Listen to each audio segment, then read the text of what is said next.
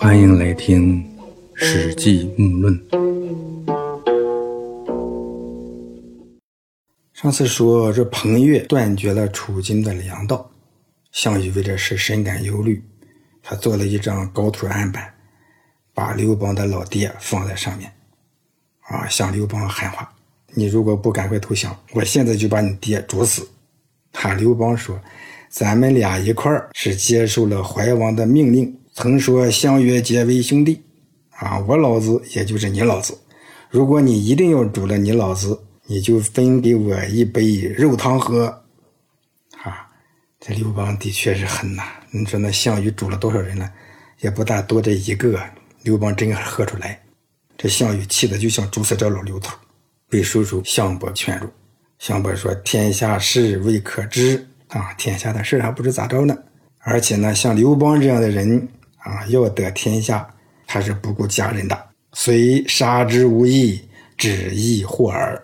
啊，就算你杀了他的爹，也没什么好处，只会增加祸端。项王呢，又听他叔叔的话，也就忍下了。楚汉长期相持，啊，谁赢谁输，总也定不下来。这样下去没个头。年轻人呢，厌倦了长期的军旅生活。老弱的人呢，也因水路运输而十分的疲惫。项羽就对刘邦说：“天下汹汹数岁者，徒以无两人耳。这天下纷纷乱乱的好几年，就是因为咱俩的缘故。我希望给你决一雌雄，就再也别让这些老百姓啊老老小小的白白受苦了。”还刘邦笑着回绝说：“我宁愿斗智，不能斗力。”啊，后来两个人。分别在广武涧东西两边相互对话。刘邦呢列举了项羽的十大罪状。哎呀，这十大罪状每一条都很戳项羽的痛点。啊，项羽气得不行，他埋伏下弓箭手，射中了刘邦。啊，刘邦呢，他中了一箭，跑进城高。汉四年，也就是公元前二零三年，韩信攻克了河北，打败了齐赵两国。正准备向楚军发起进攻，项羽呢就派龙驹前去迎击。这龙驹呢曾任司马啊，又称司马龙驹。这韩信呢与龙驹交战，灌婴也赶来共同对付龙驹。龙驹呢在渭水一战中啊中了韩信的埋伏，这韩信呢把渭水先截住，存下很多水，等楚军渡河的时候再放水，二十万楚军死在渭水。楚军大败，龙驹被杀。这韩信呢，用兵十分厉害。史记里呢，其实有两个韩信啊，一个是韩王信，后一个呢，大家就比较熟悉，是后来被封为齐王和淮阴侯的那个韩信。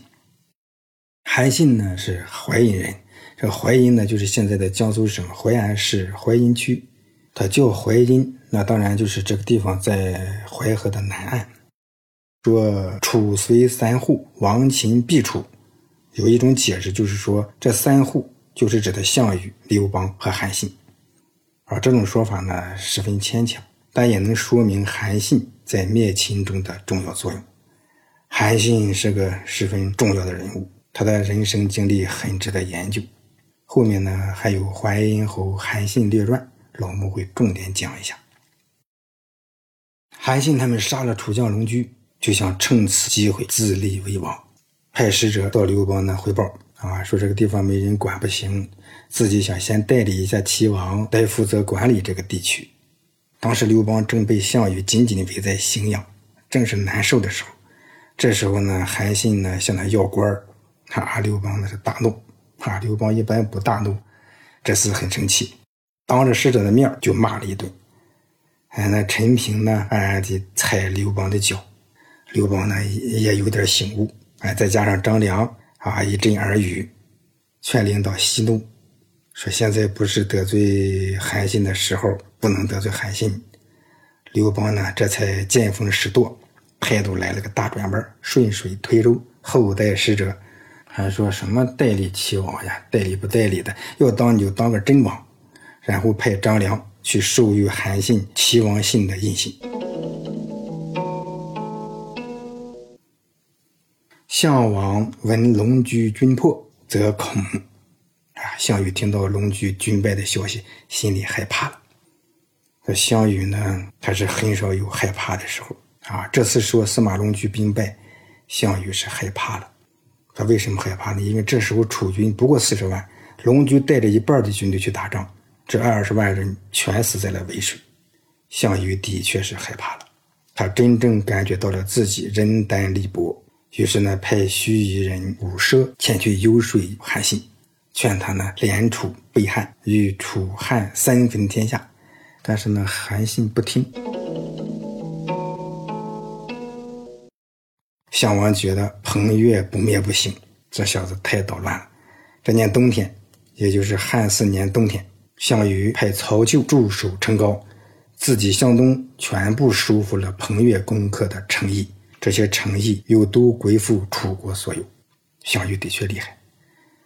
他临走之前呢，让大司马曹咎务必谨慎地守住城皋。如果汉军挑战，千万不要和他们交战，只要别让他们东进就行。不出半个月，项羽就能杀掉彭越，平定两地，回到城皋。这个当初呢，项梁吃官司，就是托这个曹咎给司马欣写了封信才办成的。现在呢，曹咎已经被项羽重用，封海春侯、大司马啊。项羽去打彭越，这边汉军果然多次向楚军挑战，楚军呢一开始不出来，这汉军就派人去辱骂，啊，一骂骂了五六天，这曹咎实在就没忍住，派兵出战，被汉军杀了个大败。曹咎、敌王董翳、塞王司马欣都在这时候自杀了。这时候呢，汉军士卒气盛。啊，粮草充足，项羽士卒疲惫，粮食告绝，没有了。刘邦就派人去劝说项羽，啊，要求把刘老太爷放回来，但项羽不答应。刘邦又派了一个姓侯的人去游说项羽，项羽呢听了这个姓侯的人说，就同意了。哎，他跟刘邦订约，平分天下。鸿沟以西归汉，鸿沟以东归楚。啊，这鸿沟呢是战国的时候魏惠王啊开凿的运河。这条运河的故道呢，从现在的河南荥阳北引黄河水，向东经中牟县的北侧、开封的北侧，向南经通许县东、太康县西，至淮河县东南注入颍水。现在玩的象棋。上面的楚河汉界就从这而来。项羽呢同意了这个条件以后呢，就立即放了刘邦的家属，汉军的官兵都呼喊万岁。这个姓侯的呢去游说项羽，项羽既然同意了，这个姓侯的回来，刘邦就封他为平国君啊，让他隐匿起来，不肯再和他见面。啊，刘邦说这个人天下的善变之士。他待在哪个国家，哪个国家就会倾覆，所以给他个称号叫平国君。项羽与刘邦定了鸿沟协定，就领兵东归。刘邦呢也准备西归。啊，这时候呢，张良和陈平就劝刘邦说：“如今我们有天下大半的地盘，诸侯们呢也都归附于我们汉朝。项羽他们正是兵疲粮绝之际，此天王处之时也。就现在呢。”这正是老天爷要灭亡楚国的时候。今世伏击，此所谓养虎自遗患也啊！如果现在放了他们，不打败他们，那就是所谓的养虎给自己留下祸患。这刘邦呢，就听信张良和陈平的话，引兵追项羽至杨贾南。这个杨贾呢，啊，就是贾，就是夏天的夏，这里读贾啊，就是现在的河南省的太康县。陈胜吴广起义呢，吴广的老家。到杨家这里驻扎下来，和韩信、彭越约好时间地点，共同进攻楚军。刘邦的大军到了固陵，啊，固陵现在就是河南省的周口市啊，睢阳区柳林村啊，还有一说是在浙江萧山市的西兴村啊，因为在《越绝书》里面说范蠡在这里屯兵，陵嘛就是大土山。坚固可守，所以叫固陵。刘邦的大军到了固陵，但是韩信和彭越这两个军队不按时来会合，这两个人就都爽约了。